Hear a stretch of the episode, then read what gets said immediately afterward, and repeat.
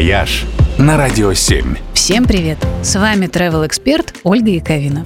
Ровно 85 лет назад, 21 сентября 1937 года, в свет вышла одна из самых известных историй о путешествиях. Путешествие это, правда, совершили не люди, а волшебник, дюжина гномов и удивительное существо с мохнатыми ножками. Точно. Книжка называлась «Хоббит» или «Туда и обратно». Из нее вырос целый мир, созданный Джоном Толкином. И мир этот вместе со всеми его героями так всем полюбился, что каждый теперь мечтает в нем оказаться хотя бы на день.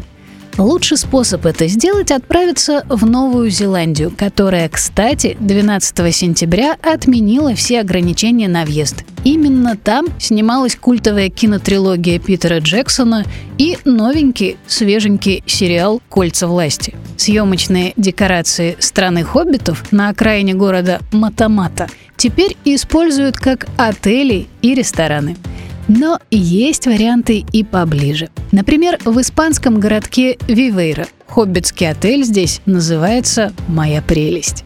Или в британском Корнуэле. Здесь гостям выдают тапочки в виде босых лохматых ног для полной аутентичности. И даже в северном Таиланде, как выяснилось, в домиках-норках можно прекрасно спрятаться от южноазиатской жары – ну а ближайший к нам филиал Шира располагается, вы не поверите, в двух часах езды от Москвы, под Можайском.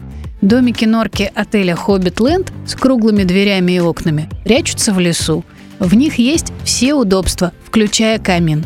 К ним прилагается ресторан с фермерскими продуктами, а форели к ужину можно лично наловить в зарыбленном пруду. Хороший способ отметить Международный день хоббитов, который отмечается как раз в этот четверг. «Вояж» только на «Радио 7».